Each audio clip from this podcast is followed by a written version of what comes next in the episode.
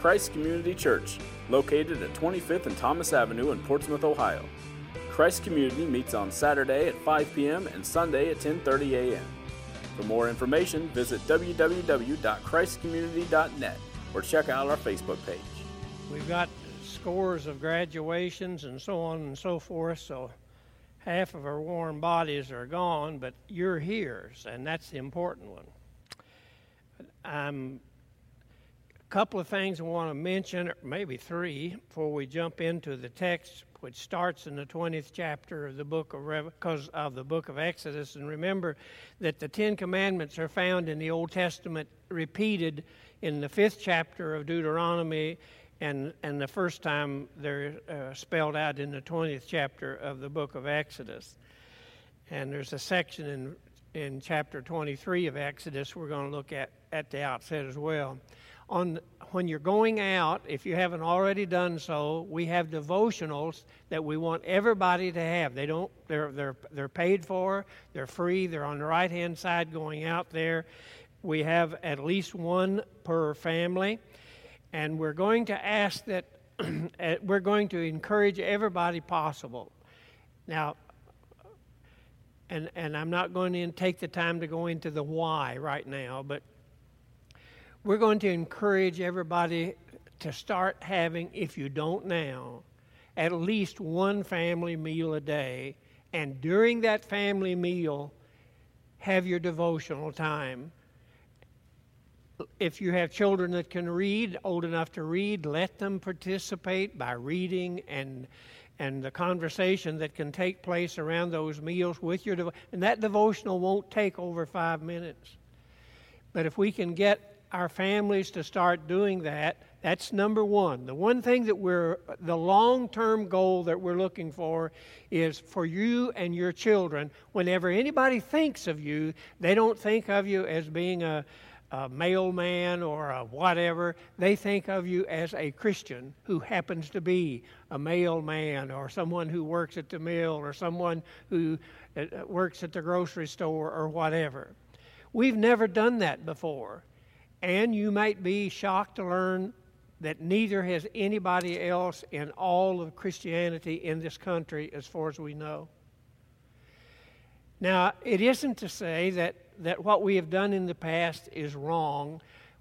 What it is saying in this day and age, with all the opposition to Christianity and especially to the Bible, it isn't enough. What we have done in the past simply isn't enough. In order to save our children when they go away to school or when they leave home. The other thing that we have to do is we have to, and this is a part of the program that we're putting together over a period of time the other thing that we have to do is anticipate the problems that our children will run into when they go to college, the attacks that they will receive, the doubts that will be created in their mind. We have to anticipate what they will be and then prepare the children to address them and not be intimidated by them when they go to school. So we got a two pronged attack here that we have to take just going to Sunday school. And the Southern Baptists, who through the years in my lifetime have had the best training program in all of Christianity, uh, apart from Christian day schools. They had a, an excellent Sunday school program. And, and then at night, they had what was called Baptist Training Union. And they trained better than anybody. And in a recent poll put out by Lifeway, which is their publishing company, eight out of ten of their children were leaving the faith when they went to college if they didn't go to a Christian school. So we're saying that the problem is a crisis for the next generation of Christianity. And we're going to be held accountable if we don't attempt to do better. And so, what we're asking you to do is to help us to do better. And, and if you haven't had a devotional in your home, start one. And, and I'm talking about making a commitment that it's the most important thing in your life. And then we'll go from there. The other thing that we're going to do, it looks like here and probably next week, is we're going to bring the coin thing back up here. We're going to give away coin banks again for the specific purpose of fixing our parking lot. We've already set aside a substantial amount of money, but with, it's going to cost us $11,500 to fix the parking lot so that the holes go away and it's re- taken care of and lined and all stay in proper condition. We've got damages over here that was caused by water. John said he knows more about that. I just pass along to you what I learned. Okay, that being said, let's look at the text. We're looking at the Ten Commandments, and we're saying that uh, they were given by God, by the finger of God. They were not something that Moses went up there and chiseled out of a piece of rock. They were something that God gave him to bring down to the people. And that fourth commandment is what we're looking for at today. The fourth commandment reads this way Remember the Sabbath day by keeping it holy. Six days you shall labor and do all your work, and but the seventh day is a Sabbath, and the word Sabbath and the word seventh is all the same word in the original language. So, a Sabbath to the Lord your God. On it you shall not do any work, neither you, nor your son, nor daughter, nor your servants, or your maidservant, and get this, nor your animals, nor the aliens within your gate. For the six days the Lord made the heavens and the earth and the sea and all that's in them, but he rested on the seventh day. Therefore the Lord blessed the seventh day and made it holy. The word holy in the Hebrew may be a little different than, than in the Greek. I don't know because I don't know the. I know about half a dozen words in Hebrew, and that's it. But in Greek, the word hagios means to set apart for a specific purpose. And the Old Testament was translated into Greek about 200 years before Christ in, in the city of Alexandria, northern, in, where was the biggest library in the, and learning center in that part of the world in northern Egypt, northwestern uh, Egypt. And that word just means to set it apart, hagios, holy. When you hear the word holy, holy, holy, that's exactly what it means to set apart. You and I, once we become Christians, the Bible says, are holy unto the Lord. We've been set aside now not to do your own will, but the will of the one who purchased us on the cross, namely Jesus Christ. Now, so we're going to talk about that Sabbath day, that seventh day. And um, in the 23rd chapter of the book of Exodus, there's a little, uh, it's, it's, uh, more is said about it. In verse, I'm just going to read the verse 12 and then we'll go over to the 31st chapter. In, in uh, chapter 23, 12, it reads like this Six days do your work but on the Sabbath day, do no work, or on the seventh day, do no work, so that your ox and your donkey may rest, and the slave born to your household and the alien as well may be refreshed. Now, here's the point I'm going to start with and where I'm going to end up. God created man so that at least one out of every seventh days he needed rest. God created the animals that, that are work animals. We, we never had a tractor on our farm. We had 127 acres. We had five and a half acres of tobacco. We raised about 20 acres of corn. We had some other, all was done by hand, except we hired someone to bale the hay. Other than that, it was all done by hand. Daddy said he needed three boys. They, and, and today, the only time three boys come in handy is on the 15th of April when you write them off for taxes. At that particular time, we were desperately needed to get the work done on the farm. And it was not always hard, it was sometimes enjoyable, but it, it had to be done, and we had a boss, and he held our feet to the fire. We had two horses Uncle Old Charlie and Old Sam and Daddy said they needed a day off just like we did. And, uh, and, and so those animals were, were cared for and looked after. And, and so the, and that comes from Scripture. Keep this in mind. No man, no woman was ever created to work hard seven days a week. Every once in a while, those of us who are a little greedy, because there have been times when I have, you work seven days a week, and at times, that's acceptable. The scripture says if the ox is in the ditch or if there's an exceptional situation, then there's justification for going ahead and doing it. And there's sometimes that, and, and he doesn't say that it, and, and we'll get to that later on, which day, but I'm telling you, all of us need a day's rest.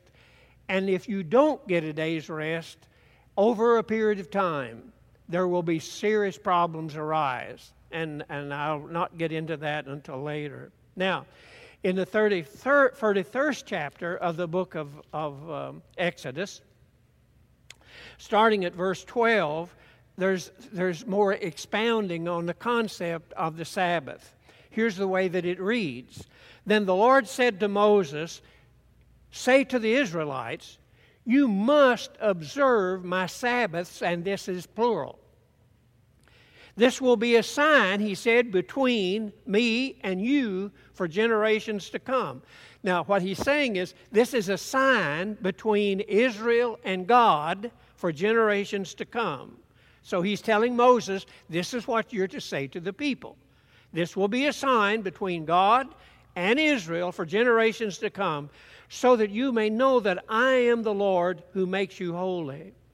Observe the Sabbath because it is holy to you or set apart for you. Anyone who desecrates it must be put to death. So he took it rather seriously. Whoever does any work on that day must be cut off from his people. In other words, it would be like in some churches they uh, they excommunicate people. He was saying, You will be excommunicated. You will have to live outside the camp of the Israelites because they were camped on their way from Egypt to Israel. For six days, work is to be done, but the seventh day is a, is a Sabbath of rest, holy to the Lord. Whoever does any work on the Sabbath must be put to death. The Israelites are to observe the Sabbath, celebrating it for generations to come as a lasting covenant. That a covenant is a testament or a sign or agreement between God and his people. It will be a sign, he says, between me and the Israelites forever. For in six days the Lord made the heavens and the earth, and the seventh day he abstained from work and rested. now, it needs to be said I did something stupid. I ate some popcorn. Get a husk in my throat, and I start hacking like I'm a cigarette smoker. Now, God wasn't tired on Saturday. The Hebrew, I am told by scholars, say it just meant that he had finished his work, and since he had finished his work, he quit. The job was done. He wasn't tired.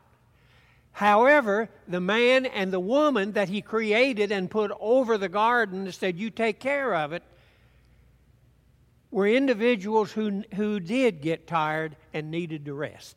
God wasn't tired. Don't get that in your mind. Now then, so what he's saying is everything and everybody. He even said, he even started something that on the farm I remember when the county agents would come and we would sit in on their meetings, and they said, you know, they wanted us to, to have what they call crop rotation. This is in the Bible, this isn't anything new. He says that every seven years, a field that has been growing, let's say wheat or barley, because barley was a big deal there for them in Israel, every seventh years it needs to set and rest.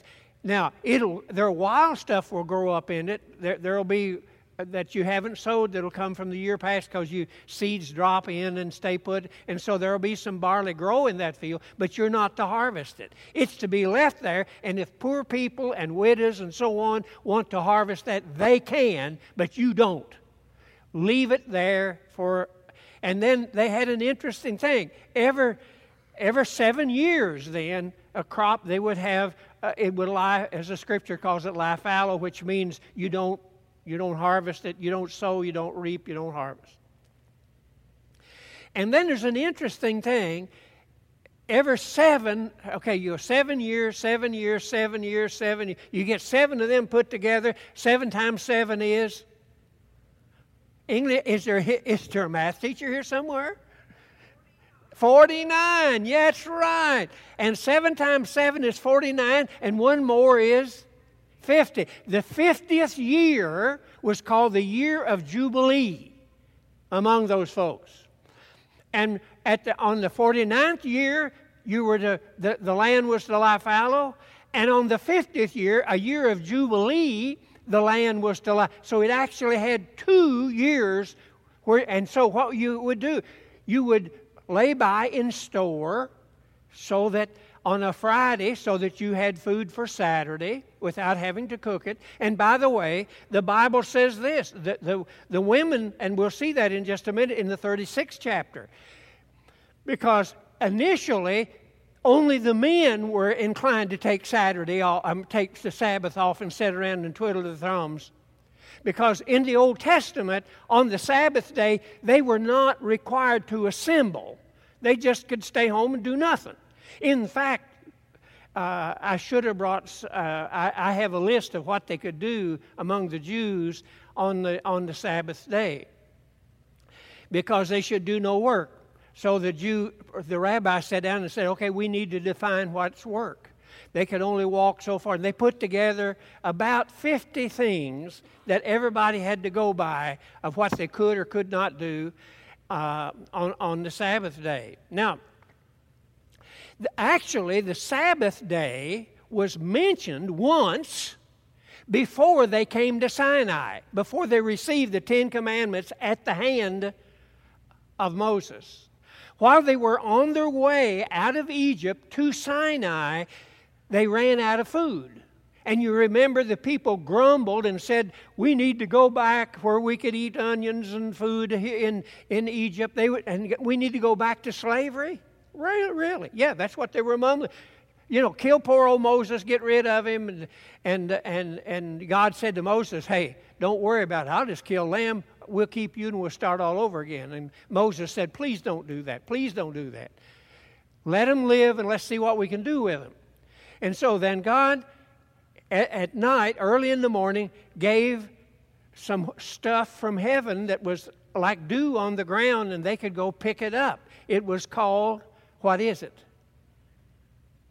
Yeah, that's what it was called.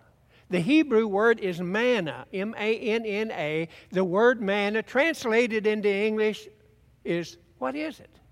The people went out and saw all this stuff on the ground, and what did they ask? What is this stuff? And so, because, and so it became the question that they asked.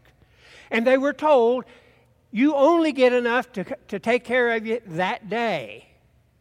It was called bread, the bread of heaven. Jesus later said he was the bread of heaven. But anyway, th- that's not the point here. It was, and he said, then on Friday, they were to gather enough to do them all day Saturday. Ordinarily, if you picked up enough to, for two days, the next day it would be moldy. It wouldn't be fit to eat. But the Lord said, it won't happen to you on the Sabbath. It'll stay that way. And if you want to read that, uh, you can go back to the 16th chapter and there's uh, of the book of Exodus, and there's quite a bit here, really, uh, about manna coming from heaven. And, and it's interesting that this is before the Ten Commandments were given now. Here in the 16th chapter, when they were given quail meat to eat and, and bread, manna, or, or, uh, let's don't call it manna, let's just call it what is it. That way you remember uh, what it is. It is, what is it? Now, that's clever. Uh, you know, lighten up, listen to me. It's okay. So you, you and, and, and, and here, before they got there, he was telling them on the seventh day, don't go pick it up. It won't be there. Get enough on the day before. A few of them, like everybody else, were greedy, and, and, uh, and on Tuesday, they got enough for Tuesday and Wednesday. But when they woke up on Wednesday morning, it was moldy and rotten and couldn't eat it. And so, he, but he was saying then, it, it was actually had maggots in it. Now, this gets gross.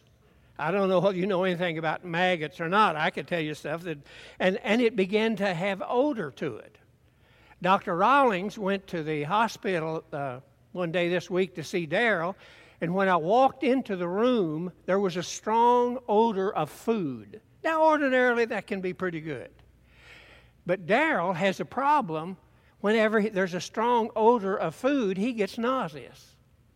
And so he doesn't eat. So Dr. Rawlings said, Why don't we fix this? Don't bring any food into the room that has an odor. For instance, bring in jello. Dr. Rawlings is really good at this kind of stuff, you know. And, and anyway, and, and by the way, he's begun eating jello. And, and uh, you know, I won't take credit for anything, but, uh, you know, as humble as I am. But, but it, it's, it's interesting to me how, uh, how God deals with so much of this stuff with, that we're just now finding out that He put in the Bible. And, and the people that are finding out today, they think they're smart. You know, no big deal. So they were in what was called the desert of sin, uh, uh, in, on the way from Egypt down to, to the base of Mount Sinai. And while they were on their way there, they started, they ran out of food, they started complaining. So God provided what, it, what is it? And, and quail meat for them to eat. But He said, don't do anything on Saturday. Saturday is a special day. He was letting them know ahead of time what they were going to run into when they got to this uh, to the Mount Sinai and the Ten Commandments were giving. He said, "Let me read some of it because I think it's kind of interesting if you haven't. This is in the 16th chapter uh, where the uh, the children of Israel were on their way, on their way. It said." The evening, quail came and covered the camp, and in the morning there was a layer of dew around the camp. And when the dew was gone, thin flakes like frost on the ground appeared on the desert floor. When the Israelites saw it, they said to each other, What is it? If you'd have been Hebrew, you would have said, Manna? Okay, for they did not know what it was. Moses said to them, It's the bread the Lord has given you to eat. This is what the Lord has commanded. Each one is to gather as much as he needs. Take an omer for each person to have in your tent. The Israelites did as they were told. Some gathered much, some little. And when they measured it by the omer, he who had gathered much did not have too much, and he who gathered a little didn't have too little. Each one gathered as much as he needed. Then Moses said to them, No one is to keep it, uh, keep any of it until morning. However, some of them paid no attention. Dick Tracy. They kept part of it until morning but it was full of maggots and began to smell. And Moses got ticked off at them. So each, and it, it went from there. So he, he said, Each morning everyone gathered as much as he needed, and when the sun grew hot, it melted away. On the sixth day, they gathered twice as much, two omers for each person, and the leaders of the community came and reported this to Moses. He said to them, this is what the Lord commanded. Tomorrow is a day of rest. The emphasis of what I'm saying this evening is a four letter word, and it's not dirty. It's the word rest. A holy Sabbath to the Lord. This is before Sinai. So bake what you want to bake and boil what you want to boil. Save whatever is left and keep it until morning. So they saved it until morning as Moses commanded, and it didn't stink and get maggots in it. That's on the seventh day. Eat it today, Moses said, because today is a Sabbath to the Lord. You will not find any of it on the ground today. Six days you are to gather it, but on the seventh day, the Sabbath, there will not be any. Nevertheless, some of the people went out on the seventh day to gather it, but they found none. Then the Lord said to Moses, How long will you refuse to keep my commands and my instructions? Bear in mind that the Lord has given you the Sabbath. That is why the sixth day you're to give the bread, you to give, He gives you bread for two days. Everyone is, is to say, stay where he is on the Sabbath. No one is to go out. So the people rested on the seventh day. so, what he was really doing is he was letting them know ahead of time by example what they were going to run into when they finally got to the base of Mount Sinai or the mountain called Mount Horeb, which was a holy mountain.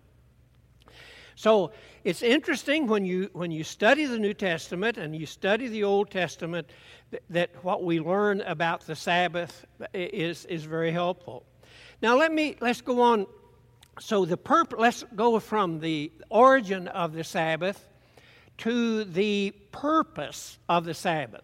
One purpose we've already mentioned. It is a day of rest. It is not a day of recreation. They weren't even to leave the house. Some people are so tired on the, on, the, on, at the end of, a, of, of six days hard work that they probably shouldn't get out of bed all day. I'm telling you, it takes its toll on people. I know of people who have divorced because they were so tired, they were grumpy, and couldn't get along with each other.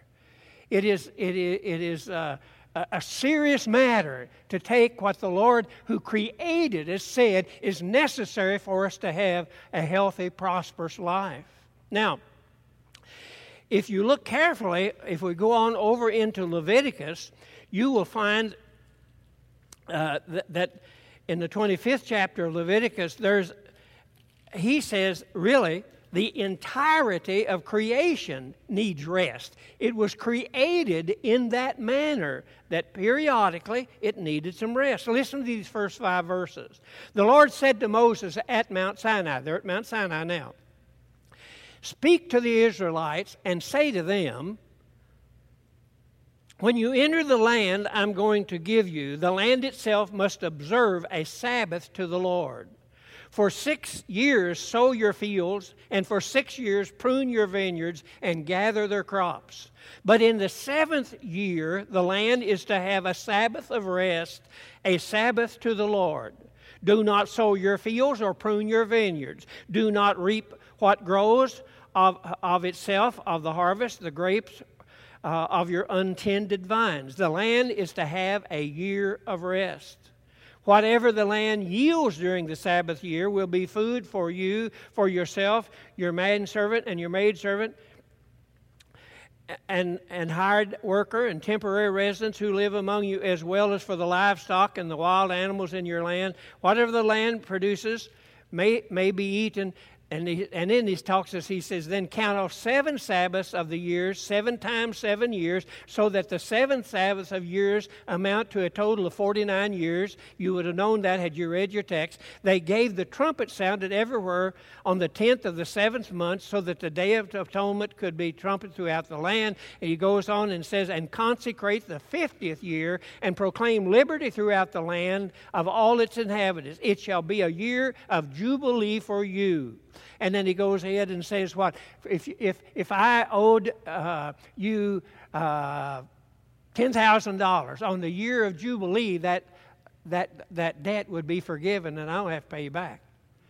So everybody started off new at the year of Jubilee every year. There were crooks that were the end now. They would try to borrow money on year 48 so that they wouldn't have to give it back two years later. There have always been con artists among Jews and everybody else.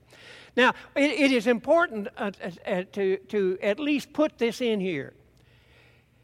It is also, God has also said that a man should work and work hard. And for Christians, we're told that we should do work in an exceptional manner. And I'll get to that in just a minute. Christians should have the reputation of being exceptionally good workers and not complainers and bellyachers all the time. Oh, you don't like your boss? Well, give him your check back.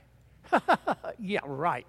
He's saying to us that's not, as Christians, our primary responsibility is to do our work so that God is honored by what we do. It got so bad among Christian people that in, the, in Thessalonica, a city in, in, in uh, Greece, that a bunch of people were saying, Well, we think the Lord's going to come tomorrow. And they would go out on a hillside and look up and pray and have other people to feed them. And the Apostle Paul said, This is the rule I'm giving you for those turkeys. If they don't work, they don't eat. Let them starve, they'll go back to work. So he was saying he expects us to work and not just work and put in our time, but do it in such a manner that people will refer to us as Christian people whose very work they do honors the Lord. And we need to understand that. Now, let's talk about that Sabbath day for a minute and its purpose. Its purpose was essentially national, not universal. It was primarily a covenant between the nation of Israel and God. You need to understand that. The, the, the, sev- the, the observance of the seventh day as a day of rest was between Israel and God, and not everybody else. We'll see why that's important in just a minute. And, and, and t- twice I read that for you in the text that we have. This will be a sign, a covenant between Israel and God. It isn't between Christianity and God. There's a difference there. Now, we need to speak up here. I had mentioned to you earlier, and a lot of people, and boy, time's getting away from me. Uh, I mentioned to you earlier that initially women who were viewed as possessions and not equal to men in all of Israel. women were possessions, and therefore the Sabbath of rest was something that they kind of ignored for slaves and for women. And so God stepped in and made an exception. He said, That ain't going to fly. And here in verse in verses 1, 2, and 3 of chapter 35 in the book of Exodus, here's the way he did it. He didn't say, Women, you don't have to work either. He put it this way Moses assembled the whole Israelite community and said to them, These are the things the Lord has commanded you to do. For six days work is to be done. But the seventh day shall be your holy day, a Sabbath of rest to the Lord. Whoever does any work on it must be put to death. And he put this verse in for the women. Do not light a fire in any of your dwellings on the Sabbath day. Women, you can't cook. You're off the hook. You don't cook. Because if he hadn't said that, and you know what some of those clever Jews did? They hired an Israelite to come in and build a fire and try to make their wife cook. I mean, there's always been religious con artists. We find, try to find ways to get around what God has said and make excuses. And the result is what we have today in our culture. It ain't what it ought to be, like the old gray mare. Now then, let's keep on moving here. In the New Testament, Jesus commented on the Sabbath. He called himself the Lord of the Sabbath and but he in in Mark, the second chapter of Mark, we touched this when we were preaching from Mark. On the second chapter, and in verse 22 to, to, to 27, it is, turns out to be here. Okay, this is what he said. And I'm just going to do uh, uh, the, the, the single verse, well, two verses here, 27 and 28 in Mark 2. The Sabbath, Jesus said, was made for man, not man for the Sabbath. So, and then he goes on to say, and the Son of Man, meaning Jesus, is Lord of the Sabbath. He helped institute it. So he was saying, look, this has been set apart, made holy, provided for you because you need that amount of rest. Some of us get so wound up in making money and doing this and running there and running here that we can't even sit down and rest. Some people have difficulty doing nothing. But the body was created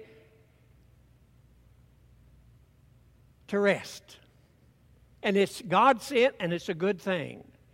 Jesus himself observed the Sabbath.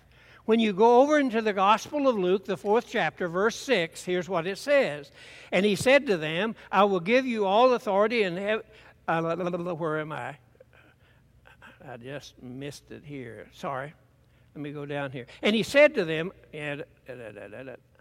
where's my light? Uh, anyway, I, I, can't even see it. But anyway, it's, uh, that's the wrong. That's the wrong place at the wrong time. Come on, Scott. It's the sixth chapter.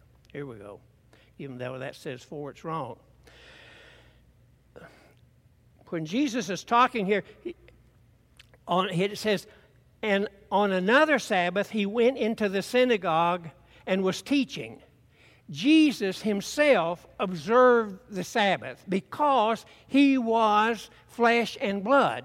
God, yes, but limited by the flesh, he needed a Sabbath rest too. And more than, and I can give you at least four other instances when Jesus got away from all of the people, went across the Sea of Galilee so he could rest. Everybody needs rest. Jesus also said here in verse 9, the sixth chapter, verse 9, he said that, uh, that it's lawful to do good on the Sabbath. On the Sabbath day, there are times when he would actually, he healed on the Sabbath, he did some things on the Sabbath, and he said, Now, hey, look, guys, it's not wrong to help people on the Sabbath if they need help. So he made exceptions, but he justified it by saying, Hey, I made the rule, I can break it if I want to. You and I didn't make it. Now, now that that's done, and we've got about 12 minutes to go here, let's go to point three. And I know I'm hurrying a little bit, but that's okay. Let's go now from the Sabbath, which means what? Can you see? Sabbath means Sabbath means seven. All right. We're going from this to Sabbath to what some of the early writers call the eighth day, which really is Sunday. The early Christians had difficulty with these terms, like we're talking. Sunday is a day that they worship the S U N, not S O N. Monday was called Moon Day, was the day when the pagans worshiped the moon. And so there are lots of places like that I could go through and show how many of them uh, worship the stars and the moon, and, and we don't have time to dwell on that. now, here's something you need to get straight in your mind the New Testament, the New Testament, the New Testament church is not a remake of Israel. It is, excuse me, it is a totally new thing. In one instance in the New Testament, it kind of says that it, it, it kind of indicates it's the new Israel only to the extent that it is that Israel as a nation has been set apart because they refuse to accept Jesus and he's doing something totally new. Do you remember the, the parable that Jesus told of the wineskins? He said, You don't put new wine in old wineskins because then when it ferments, it'll just burst it and make a mess. I could tell you an interesting story and I have to do it in a hurry, but it's kind of cute. My grandpa and grandma, my grandmother was from the Oklahoma Indian Territory. Years after they were married and their kids were pretty well grown, grandpa and grandma got enough money to go back to visit some of her people in Oklahoma. While they were gone, Uncle Alvin and Uncle James and my dad and some others made homebrew and put it in the basement. They didn't have they didn't have refrigerators, but they, they then they had a place down in the ground they called a cellar where that they, it stayed cooler, and they made the homebrew and they put it down in there so that uh, it would ferment for them to uh, do whatever they do. Grandpa and Grandma came home a few days earlier than anticipated, and that that uh, home brew they didn't get a too good a scald on, but they were trying to get down to the basement to get it out and to move it, and the bottle started exploding. Sounded like hand grenades. I won't go into what I don't know what the results were as far as discipline was concerned, but it became a problem. I can only say to you, I would be, you would be wise not to make homebrew. Now, but so that's what, and Jesus was using this illustration. And the reason he did that is he's saying, You don't do that. You don't put a new piece of cloth on old cloth when it shrinks, because it wasn't like ours today. It would shrink, it would just tear it loose. No, he's saying what we're doing is we're doing a totally new thing here. Because What we're doing here is so new that, that we're going to lay aside the old covenant. It is there only for historical reference. It is there to look back to and learn from what was there. But what we're doing is a new covenant. And you read carefully New covenant, New Testament, totally new thing. You're saved by grace, not by obeying the law.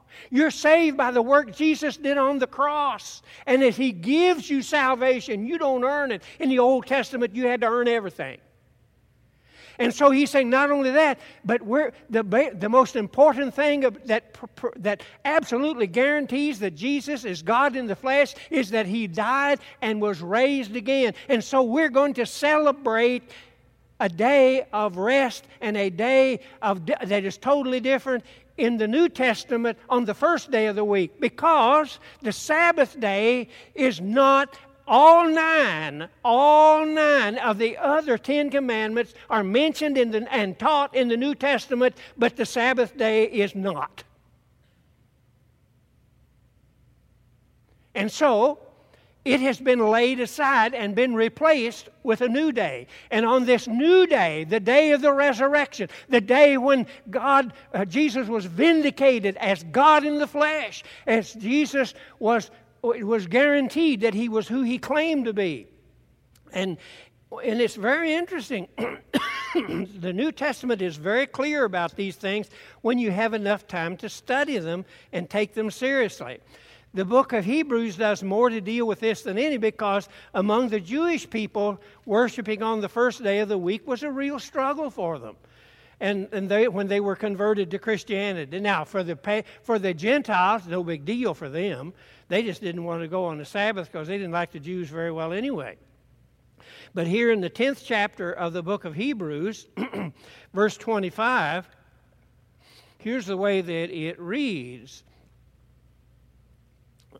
he says, Let us, uh, start at verse 24, let us consider how we may spur one another on toward love and good deeds. Let us not give up meeting together, as some are in the habit of doing, but let us encourage one another all the more as we see the day of Christ coming back getting closer. Now, what he's saying here in the Old Testament, on the Sabbath day, they were not required to assemble. Here he is saying, for Christians, because you're doing something totally new, on the first day of the week, you are to assemble. You're to get together. That's why you're here. now, it also says in Acts 2:42 when they when the and these were primarily Jews from all over the Mediterranean world Peter had preached the first gospel sermon and then when he finished preaching, somebody popped up and said, Hey, now that we've heard what you've said, what do you expect us to do? And he told them to repent and be baptized, every one of you, in the name of Jesus Christ, and you'll receive the gift of the Holy Spirit too. And then he said, and you're to continue doing some things. And they continued steadfastly in the apostles' doctrine, in fellowship, and in breaking of bread and in prayer. When you get together, you're to assemble together, and these are the things that you're to do. That's why we have communion every week. That breaking of bread refers to communion and praying together and, and encouraging one another and so on and so forth. Now then, you go over to the 20th chapter of the book of Acts, and, and, and that's an interesting situation. The only thing you'll remember ahead of time is in that 20th chapter, the Apostle Paul is preaching to people at Troas, and he preached until midnight. So I let you suckers off really easy. He preached until midnight, and some and it was in a room with a second story, and it was hot up there. They didn't have air conditioning like you all do. And a guy named Eutychus fell out the window and broke his neck. And and it and so at least I haven't had that to happen yet. So, but the point is, it was on the first day of the week here in the 20th chapter, verse 7, it reads like this And on the first day of the week, we came together to break bread, that's take communion. Paul spoke to the people, and because he intended to leave the next day, kept on talking until midnight. There were many lamps in the upstairs room where they were meeting. Seated in the window was a young man named Eutychus who was uh, sinking into a deep sleep as Paul talked on and on. You know, William sleeps for me every week, but, but this is Eutychus. And when he was in a sound sleep, he fell to the ground from the third story and was picked up dead. And Paul went down and did a little resuscitation thing, and he lived. But the point was that he, what did he do on the first day of the week? They were having communion, and Paul was preaching. We, have, we, we, we are what we refer to as a New Testament church. We're not bound by the Old Testament laws. In the Old Testament laws, they not only had what was there in the Bible, but, but uh,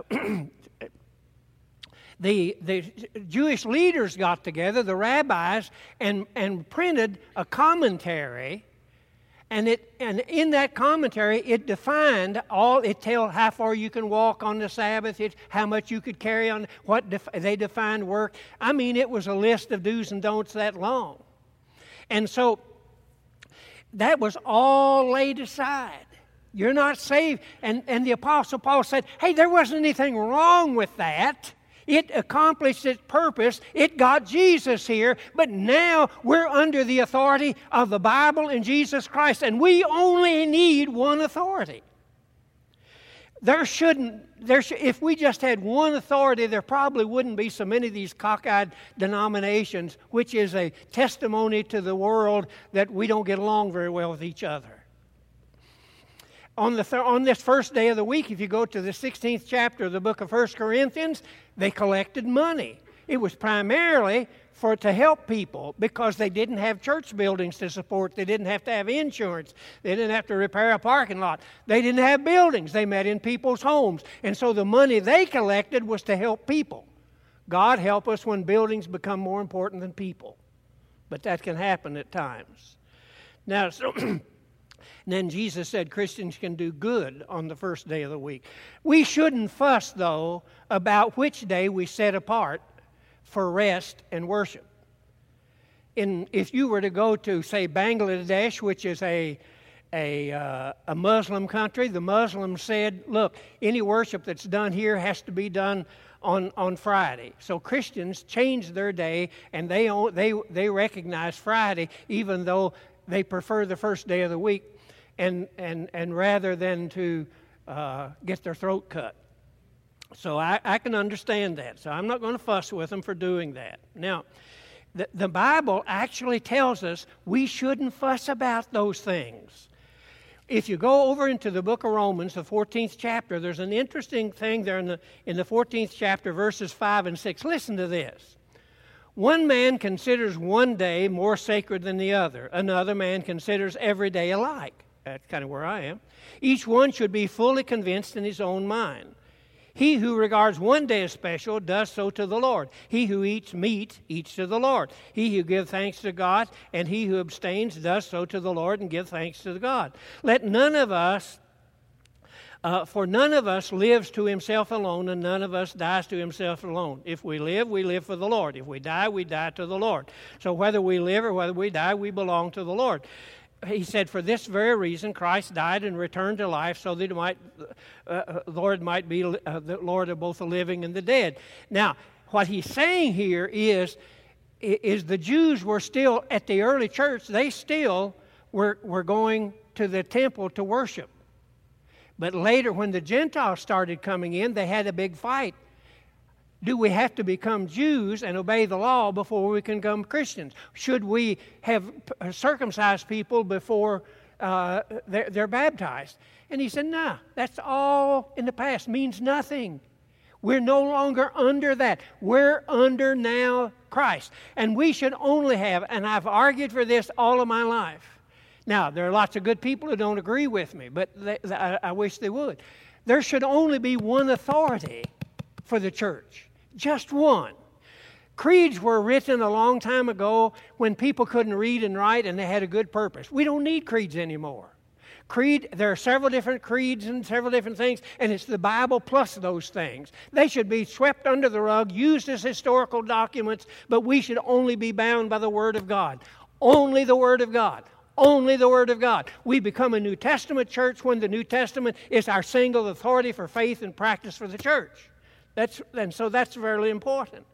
The other thing that I leave you with, and then we pray and run, is this I don't care who you are, and I don't care how strong you are. You can go down to one of these gyms and press 400 pounds. I can press two biscuits as easy as you can press 400 pounds, and I'm probably live longer than you will. So I don't pay any attention to that kind of nonsense. It's fine. Go do it if you want to. Pay for it. I'll eat my biscuits and pay for them. But Jesus said all of us, regardless of how big and strong and that, need a day of rest. We still need, under the new covenant, a day of rest.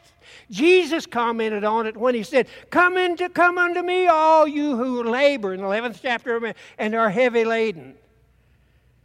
I'll give you rest in your soul. So Jesus is advocating this. We need spiritual rest from all of the pressures that people put on us. We need physical rest from the labors that we're under. Most of our work is not physical, most of it anymore is mental, and we need rest. And so Jesus is, is, is trying to say to them, you know, do it my way, and you'll be better off. Do it my way, and you'll be better off. Receive me, he said, and get some spiritual rest in your soul. God help us how we need it. Okay, I'm done. Let's pray. Lord, bless this bunch of folks who've been patient with me. Help us to make up our mind to do things your way. Give us the courage to set apart some time for physical and emotional and spiritual rest and time of worshiping you in spirit and in truth. Give us the courage, Father, to do it your way so you'll be honored and we'll be blessed. I pray in Jesus' name. Amen. Free to go. Christ Community Church, located at 25th and Thomas Avenue in Portsmouth, Ohio. Christ Community meets on Saturday at 5 p.m. and Sunday at 10:30 a.m. For more information, visit www.christcommunity.net or check out our Facebook page.